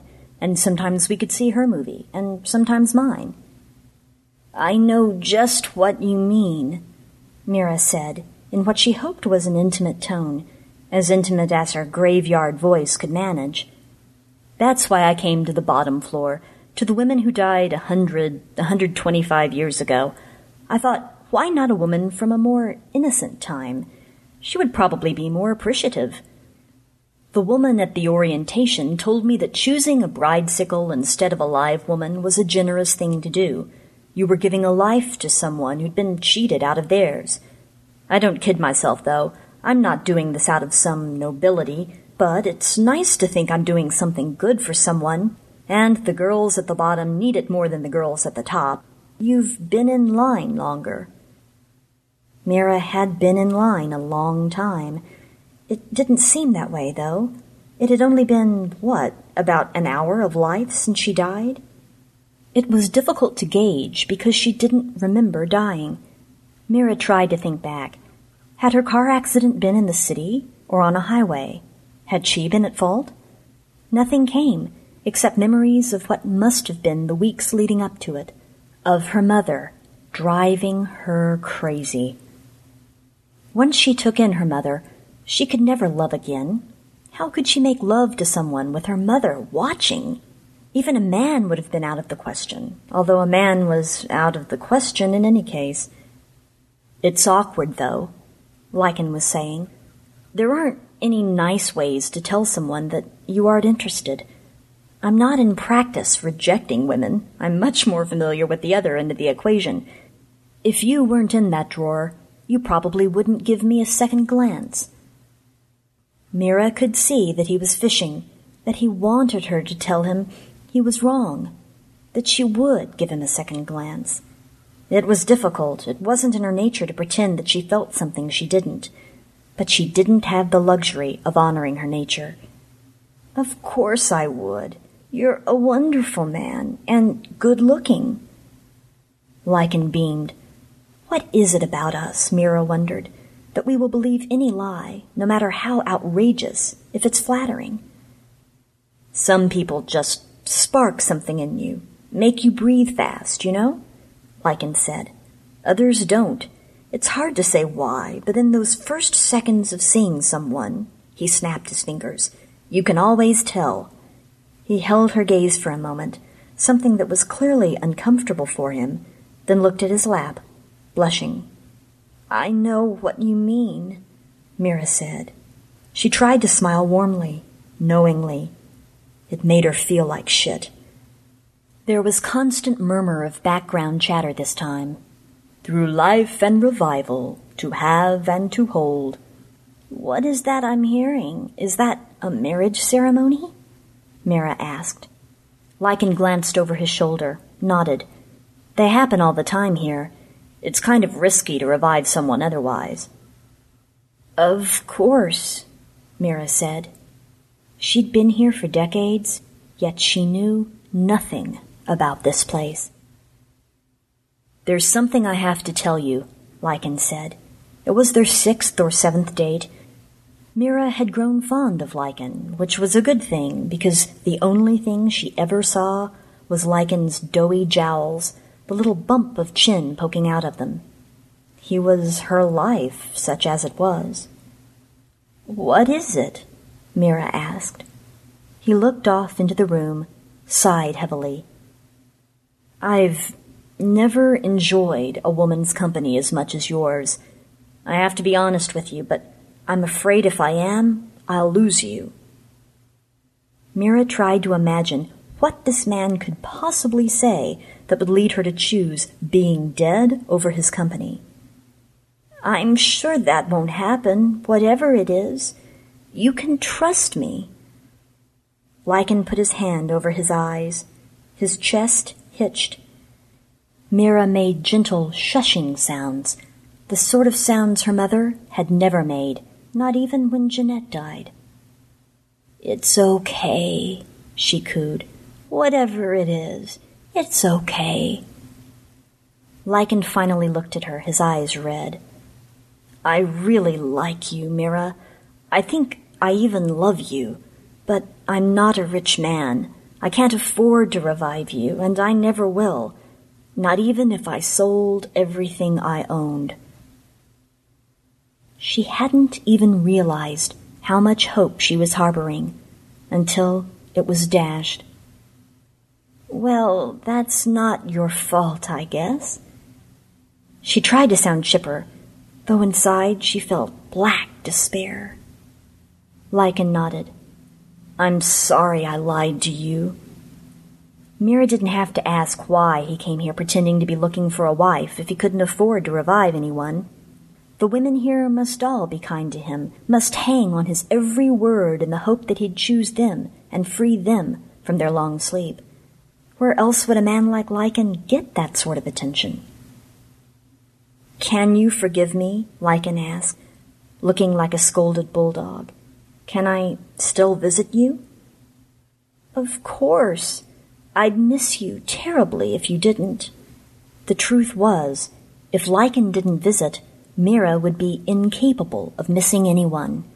No one else was visiting or likely to stumble upon her among the army of bridesicles lying shoulder to shoulder in boxes in this endless mausoleum. That was the end of it. Lycan changed the subject, struck up a conversation about his collection of vintage gaming code, and Mira listened and made mm-hmm sounds in the pauses and thought her private thoughts. She found herself thinking about her mom more than Jeanette. Perhaps it was because she'd already learned to accept that Jeanette was gone, and Mom's death was still fresh, despite being not nearly as heartbreaking. After Jeanette died, Mira had worked over her death until there were no new thoughts she could possibly think. And when she had finally been able to let Jeanette rest, she had the most astonishing thought. She couldn't believe it hadn't occurred to her until now. Jeanette had worked for Capital Life Key, just like Mira. Preservation had been part of Jeanette's benefits package, just like Mira. Lycan, would you do something for me? It felt as if an eternity rode on the question she was about to ask. Sure, anything. Would you run a search on a friend of mine who died? What's her name? Jeanette Zirk, born 2224. Mira was not as anxious as she thought she should be, as Lycan checked, probably because her heart could not race and her palms could not sweat. It was surprising how much emotion was housed in the body instead of the mind. Lycan checked. Yes, she's here. She's here? In this place? Yes. He consulted the readout, pulling his palm close to his nose. Then he pointed across the massive atrium, lower down than they were. Over there. I don't know why you're surprised. If she was stored, she'd be here. It's a felony to renege on a storage contract. Mira wished she could lift her head and look where he was pointing. She had spent the last few years of her life accepting that Jeanette was really gone and would never come back. Can you wake her and give her a message from me, please? Lycan was rendered momentarily speechless. Please? Mira said. It would mean so much to me. Okay, I guess, sure, hold on. Lycan stood tenuously, looked confused for a moment, and then headed off. He returned a moment later. What message should I give her? Mira wanted to ask Lycan to tell Jeanette she loved her, but that might be a bad idea. Just tell her I'm here. Thank you so much. Maybe it was someone else, or Mira's imagination, but she felt sure she heard a distant caw of surprise. Jeanette, reacting to the news. Soon Lycan's smiling face poked into view above her. She was very excited by the news. I mean, out of her head excited. I thought she'd leap out of her creche and hug me. What did she say? Mira tried to sound calm. Jeanette was here. Suddenly, everything had changed. Mira had a reason to live. She had to figure out how to get out there. She said to tell you she loved you. Mira sobbed. He had really talked to Jeanette. What a strange and wonderful and utterly incomprehensible thing. She also said she hoped you didn't suffer much in the accident. It wasn't an accident, Mira said. It just came out. She said it without having thought at first, which was a strange experience, as if someone had taken control of her dead mouth and formed the words, rode them out of her on the hiss of air coursing through her throat. There was a long, awkward silence. What do you mean? Lycan said, frowning. Mira remembered now, not the moment itself, but planning it, intending it. She had put on her best tan suit. Mother kept asking what the occasion was. She wanted to know why Mira was making such a fuss when they were only going to Pan Pietro for dinner. She said that Mira wasn't as beautiful as she thought she was and should get off her high horse. Mira had barely heard her. For once, she had not been bothered by her mother's words. I mean, it wasn't an accident, she repeated. You were honest with me. I want to be honest with you. She did not want to be honest with him, actually, but it had come out and now that it was out, she didn't have the strength to draw it back in. Oh, well, thank you. Lycan scratched his scalp with one finger, pondering.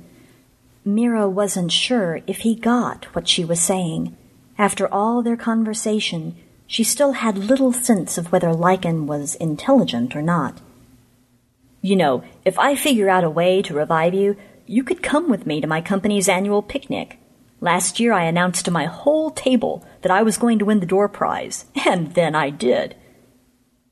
Lycan went on about his company picnic, while Mira thought about Jeanette, who had just told Mira she loved her, even though they were both dead. Far too soon, Lycan said goodbye. He told Mira that he would see her on Tuesday, and killed her. The man hovering over her was wearing a suit and tie, only the suit was sleeveless, and the tie rounded, and the man's skin was bright orange. What year is it, please? Mira said. Twenty-four seventy-seven, he said, not unkindly. Mira couldn't remember the date Lycan had last come. Twenty-four? It had been twenty-three something, hadn't it? It was a hundred years later. Lycan had never come back. He was gone, dead, or hitching with some relative. The orange man's name was Neas. Mira didn't think it would be polite to ask why he was orange, so instead she asked what he did for a living. He was an attorney. It suggested to Mira that the world had not changed all that much since she'd been alive, that there were still attorneys, even if they had orange skin.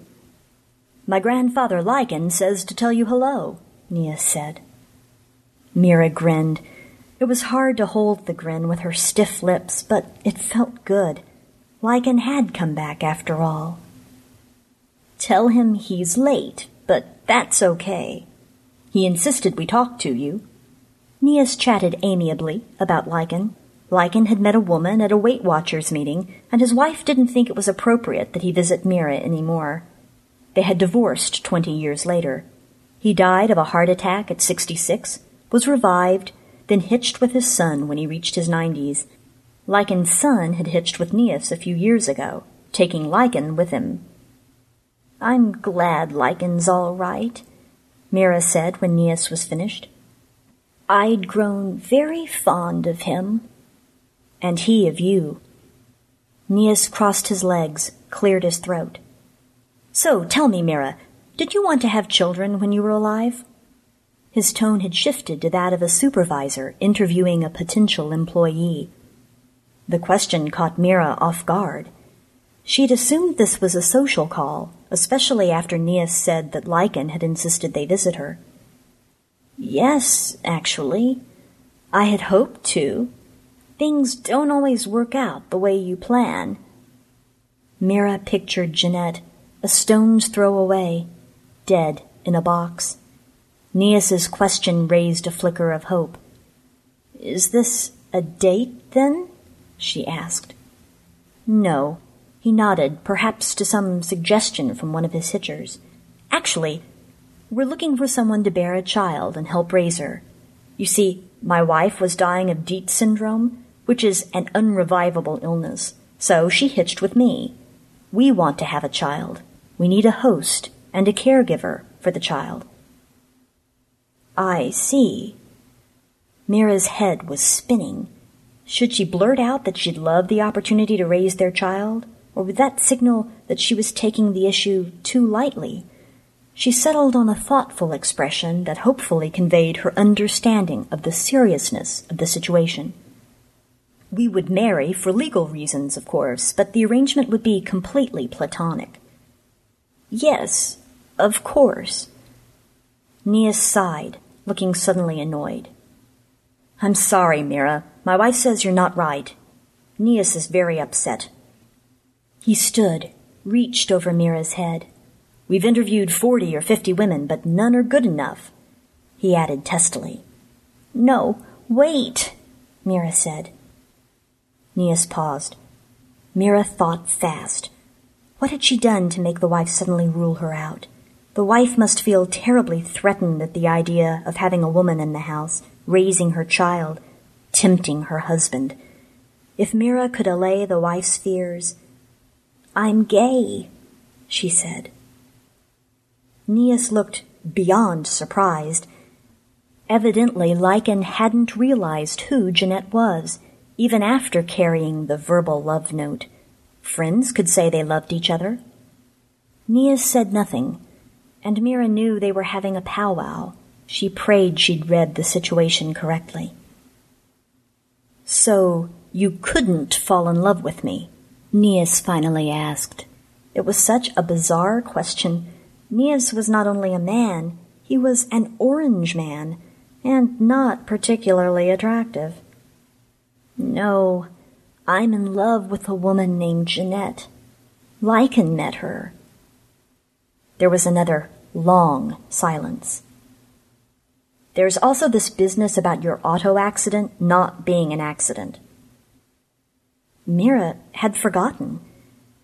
How could she so easily forget that she killed herself and her own mother? Maybe because it had been so long ago? Everything from before her death seemed so long ago now, like another lifetime. It was so long ago, Mira murmured. But yes, it's true. You took your own mother's life? No, that's not what I intended. It wasn't. Mira hadn't wanted her mother dead. She'd just wanted to escape her. I fled from her. Just because someone is your mother doesn't mean she can't be impossible to live with. Neas nodded slowly. It's difficult for us to imagine that. Hitching has been a very powerful experience for us, Una and I never dreamed we could be this close. and we're happy to have dad and grandfather and great grandmother as companions. I know I wouldn't trade it for anything. I can see how it could be beautiful, Mira said. It's like a marriage, I think, but more so. It magnifies the relationship. Good ones get closer and deeper. Bad ones become intolerable. Neas's eyes teared up. Lycan said we can trust you. We need someone we can trust. He kept on nodding for a moment, lost in thought. Then he waved his hand. A long line of written text materialized in the air. Do you believe in spanking children? he asked, reading the first line. Absolutely not, Mira answered, knowing her very existence depended on her answers. Mira's heart was racing so fast it felt as if there were wings flapping in her chest. Lucia was sleeping, her soft little head pressed to Mira's racing heart. The lift swept them up. The vast atrium opened below as people on the ground shrank to dots. She wanted to run, but kept her pace even, her transparent shoes thwacking on the marble floor. She cried when Jeanette opened her eyes, swept her fingers behind Jeanette's bluish white ear, lightly brushed her blue lips. Jeanette sobbed. To her, it would have been only a moment since Lycan had spoken to her. You made it, Jeanette croaked in that awful, dead voice. She noticed the baby, smiled. Good for you. So like Jeanette, to ask for nothing, not even life. If Jeanette had come to Mira's creche, alive and whole, the first words out of Mira's stiff mouth would have been, Get me out of here. Vows from a wedding ceremony drifted from a few levels above, the husband's voice strong and sure, the wife's toneless and froggy. I can't afford to revive you, love, Mira said. But I've saved enough to absorb you. Is that good enough? Will you stay with me for the rest of our lives? You can't cry when you're dead, but Jeanette tried, and only the tears were missing. Yes, she said. That's a thousand times better than good enough. Mira nodded, grinning. It will take a few days to arrange, she touched Jeanette's cold cheek. I'll be back in an eye blink. This is the last time you have to die. Promise? I promise. Mira reached up, and Jeanette died for the last time.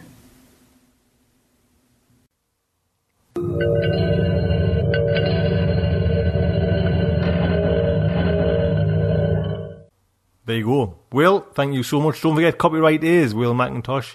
And Aim, thank you so much for jumping straight in there and doing a fine narration. Excellent narration. Thank you so much.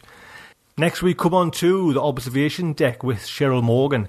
Now, like I say, Cheryl is all over the world this year going to science fiction conventions. You know, it's just a, it's a, it's a great chance to just to get someone who's there at, you know, and going all, she's going all over the place, you know, Finland, France, Australia, New Zealand, you know, a couple in UK. And like I say, it's too good a chance not to miss, you know, and it's like I say, it's a phone call and hopefully some of them, you know, we can get them all kind of done it all depends on kind of Wi-Fi connections and everything like that. Do you know what I mean? Because if it's not, then that, you know, I was saying that to Cheryl. It's all to do about I'll have to phone Cheryl, you know, that, and I could phone from Skype here. But then if it's Cheryl's using her own mobile phone, it's going to cost a fortune. So hopefully we're going to sort these things out and like say Wi-Fi's up and running. That's perfect. We can just do it and it's great. But actually this one here was Wi-Fi was fantastic. Lovely clear reception in Ireland. Thank you Ireland for this. This is me. This is me calling Cheryl and you know just having a chat about P-Con.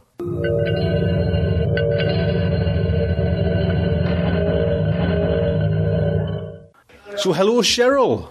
Hello, Tony. Hello, and I've just heard that you're at. Are you at the actual bar there now at this conference? I, I am in the library bar at the Central Hotel in Dublin. Oh. Now, Sherilyn, te- I was going to say, tell us where you are and what what this conference is.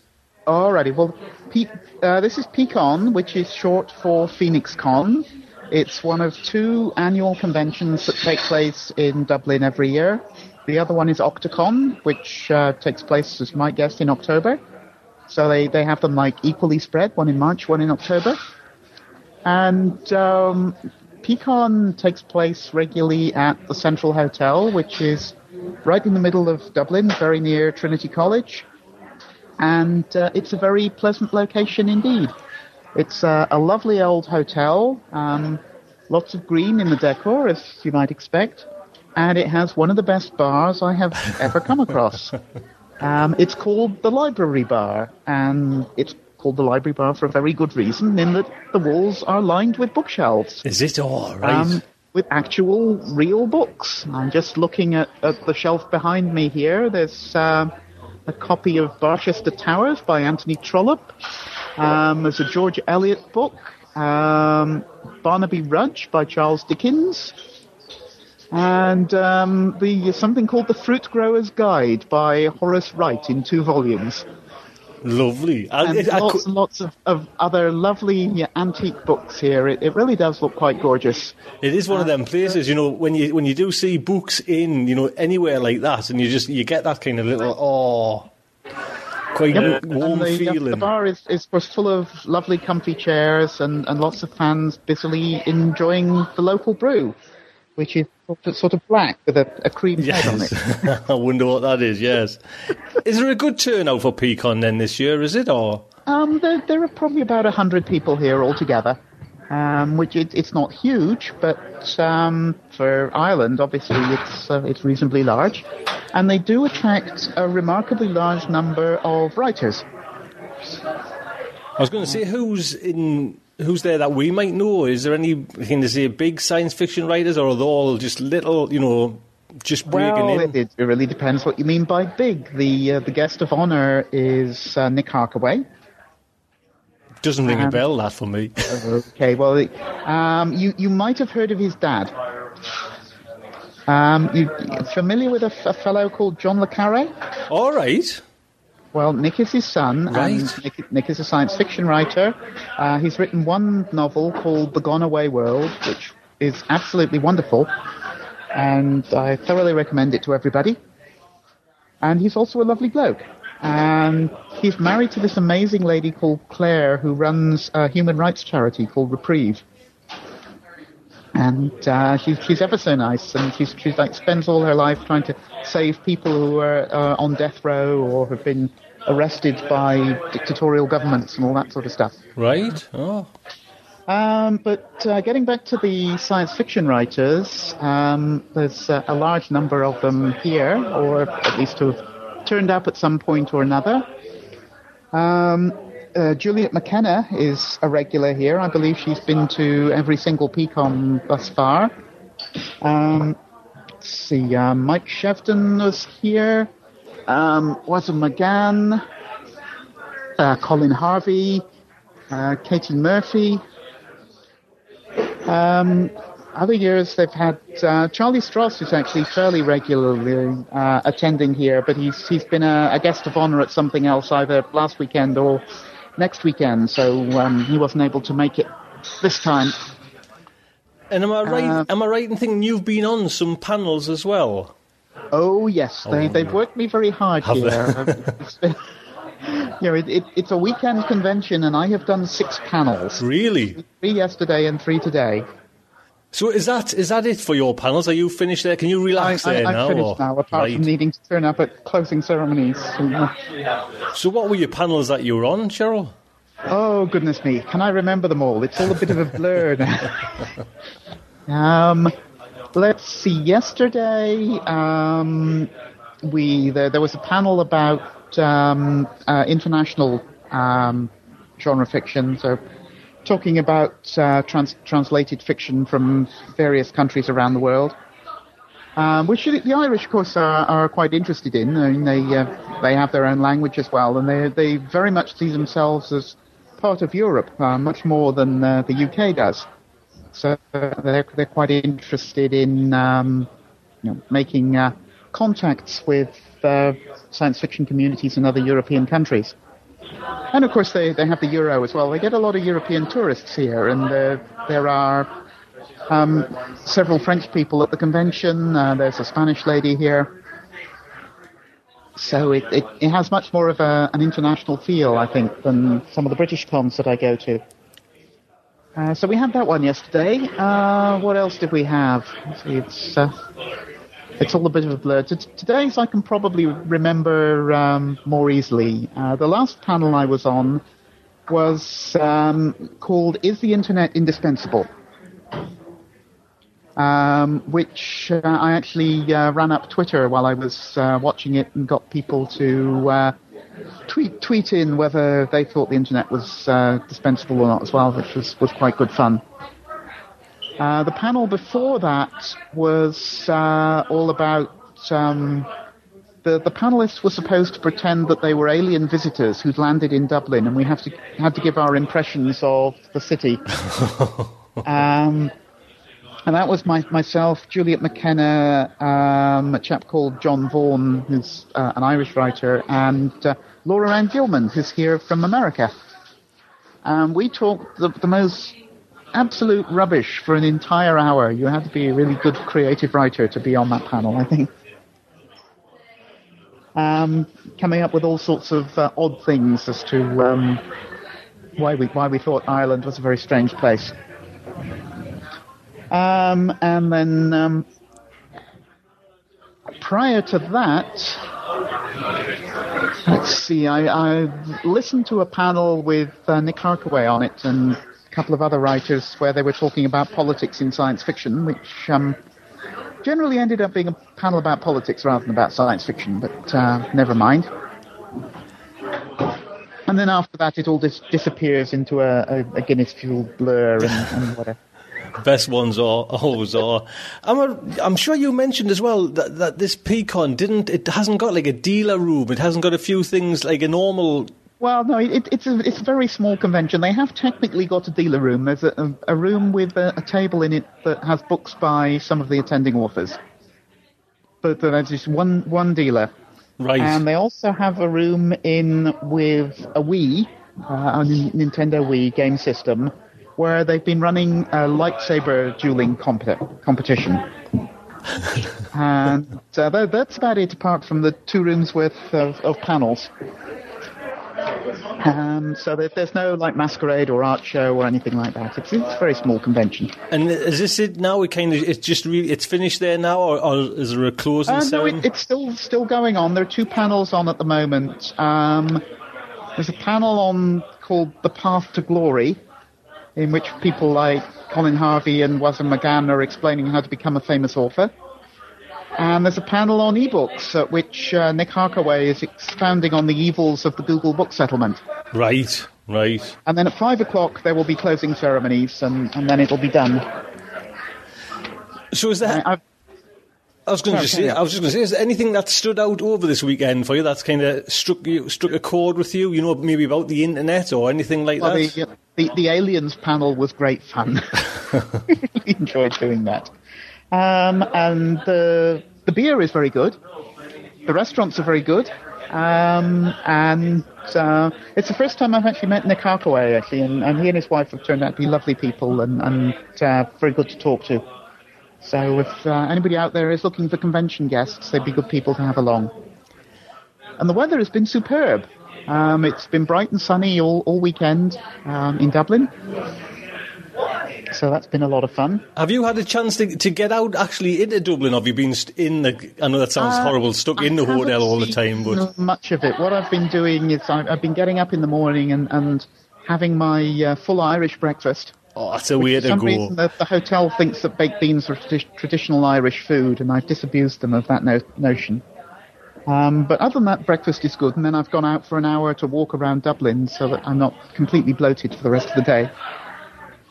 Um, they got some good shopping here and whatever. I haven't really had time to hit the tourist spots or anything like that, but uh, it is a lovely city. So have you picked up any freebies? Any like not freebies, but any? Have you bought yourself any books or any trinkets or anything like that inside or anything? Um, well, not inside actually, because um, you know, say that there's only the one dealer table. But immediately across the road from here is a place called Subcity Comics, uh, which is is Dublin's premier comic shop. And I finally picked up a copy of The Complete Dracula by uh, Leah Moore and John Reppion, which is uh, a graphic novel that I've been meaning to get hold of for, for some time. So well, that that's the um, the only book that I've actually acquired. Um, and I will probably be, be buying some fine Irish chocolates and stuff to uh, to take home with me. so when is home time for you then? When are you staying tonight at I, the I'll, hotel? I'll be or- here tonight. Yes, I, I get one more chance to um, sample their fine restaurants, and then uh, I'm on a 11:30 plane back to Cardiff tomorrow morning. Right. Well, it's funny. I was following your, your tweets uh, when you were going there, and it seemed like it gets it takes you a while to get there from wherever you live. Do you know what I Oh mean? yeah, well I see. I, I live in the, the depths of darkest Somerset, and um, the, it takes quite a while for the native bearers to like carry you all the way up to um, uh, to Bristol. You have to like go on a, a boat, poling your way through the cider swamps and dodging the wyverns and, and whatever. Um, so that um, that takes quite a while, and then you have to um, go under the uh, the Severn Estuary and on the, the tunnel and whatever. And, and of course, there's all the nonsense about supposed to be at, at airports two hours before departure. Which, if you're thinking that your train might be late, ends up that you're at the airport three hours before departure. And Cardiff, it turns out, is a very small um, airport indeed. Although they, they do have flights to important places like Newcastle, I'm pleased to see. Yeah, there you go. Do you know what I mean? All roads lead to Newcastle. So, Cheryl, we're going to hopefully try and meet up a few times because throughout this year, you've got so many conferences and you know conventions you're going to. When's I am going to one or two, yes. You, you certainly are, yes. when I seen the list, I was thinking, "Oh man!" So, when's your next one? When's the next one you're you're going to? Well, I, there next weekend I will actually be in California, and there is a steampunk convention on over the weekend, but I'm not sure where, whether I will actually be able to get to it because I will be very busy doing other things. However, the following weekend I will be in Orlando, in Florida, and I will be at something called the International Conference on the Fantastic in the Arts. It's an academic conference um, so most of the people going there are um, they're either lecturers or um, postdoc uh, students or whatever pe- people who are either full time uh, studying science fiction or who are just learning the trade. Um, for a lot of the the young academics there, it, it's uh, a chance for them to start presenting papers in a, a relatively friendly and safe uh, environment but also it attracts a large number of writers uh, who basically like the idea of hanging out at a hotel in uh, Florida in March, where it's still like snowy in New York and Boston, but it's lovely weather down in Florida. And we can um, sit by the pool and drink and talk books and uh, look out for the alligators. Sounds it sounds lovely. It's uh, it's a very pleasant thing actually, and uh, hopefully we'll be uh, able to uh, arrange contact of some sort. It's um, the um, the internet in the hotel, as I remember from being there two years ago, is is pretty good. So fingers crossed, I will be able to call you some way or another. Well, yeah, I mean, yeah, so hopefully, you know, throughout this year, we can drop by wherever you are in the world. That would be lovely just to get, you know, different, because I know you're going to New Zealand as well, and you're going to WorldCon in Australia. You know, you're right, yes, all around the world. Yes, you know, so that would be that would be honestly that would be a lovely, just like a little kind of five ten minutes, little kind of sample of what what it's like in that, you know. Sure. That would Yeah. be lovely. Yeah, we should manage France and Finland as well. Yeah, yes. Well, see, it's somewhere like because I went to France last year, and that like two years ago now, and that was I found that fascinating. But to go somewhere like Finland, you know, which I know it's only over, it's not that far from UK, but it's somewhere where I would never even think of going. You know, to have you in there and get your perspective on you know Finland and science fiction over there, that would be lovely. Sure, no problem. Delighted to do it. Well, listen, Cheryl, you take good care. Don't drink too much. And you? Yeah, I, I'm, I'm, I'm going very slowly down the pint of Guinness. There's, there's plenty of it left so far, and then I will probably have to have another one to make sure that it was really as good as uh, the first one I had.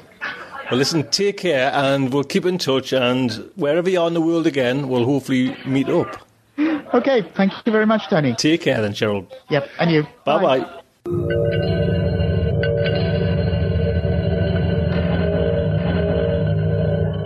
There you go. And like I say, hopefully we're going to get Cheryl on, you know, because it'll be such a fascinating thing. Like I say, she's off to Finland, she's off to France, to New Zealand, Australia for the World Con. You know, imagine this is the thing. You know what I mean? Just say it. this is my, you know I? Like, kind of, the sparks were going a while ago. Just imagine. You know, I mean, fair enough, we might not get nominated, and you know that's the way. It's tough. It's tough. Blooming, tough mushroom. I was going to say something else. no steady. My God, with Cheryl on the other end of the phone. No, but if we got nominated, right, and it, it- that would be that would be it because if we got nominated and then that's it, you know, you're kind of in that final bit. Well, that would be great to have Cheryl there. And I was saying to Cheryl, just for them last few minutes, you know, you know, when you kind of you walk into the kind of auditorium, so you know, the kind of like the Oscars, you know, they announce the winners, the Hugos and Cheryl's on her phone, you know, and everything works out. You know, just before the kind of lights go dark, Cheryl says, right now the lights are going dark, I'll have to go, Tony. That will be gold. Do you know what I mean? That will be so good if I can bring that, you know, onto the kind of Starship Sofa. And then maybe when she's coming out as well. Do you know what I mean? And then we'll, you know, there's a chance, you know, either win or lose. That, you know, you'll even get the kind of, that, my emotions coming out there because either way, I'll be on like, all kiddie in a sweet shop, you know, knowing if we're in there and the, kind of Hugos. My God. But, yeah, man, getting myself carried away. Not even nominations or anything like that. So that's that's what I'm planning to do, and that, that would be lovely, you know, if that came off. But we'll just have to wait and see. But no matter which way it goes, still want to get Cheryl on these kind of observation deck and like just take like a little bit of an insight, you know, into kind of all these different cultures and all these different, you know, the way they kind of celebrate science fiction at their conventions. That's just going to be classic, you know. So I'm really looking forward to them. So there you go. That is Starship Sofa's Aural Delights. Like you say again, let's just you know we're on a bit of a high, you know, in all nominations. But Peter Watts is going through his own personal hell. Peter, honestly, I am thinking about you nearly all the time now. Just hang in there, hang in there, please. Until next week, I would just like to say good night from me.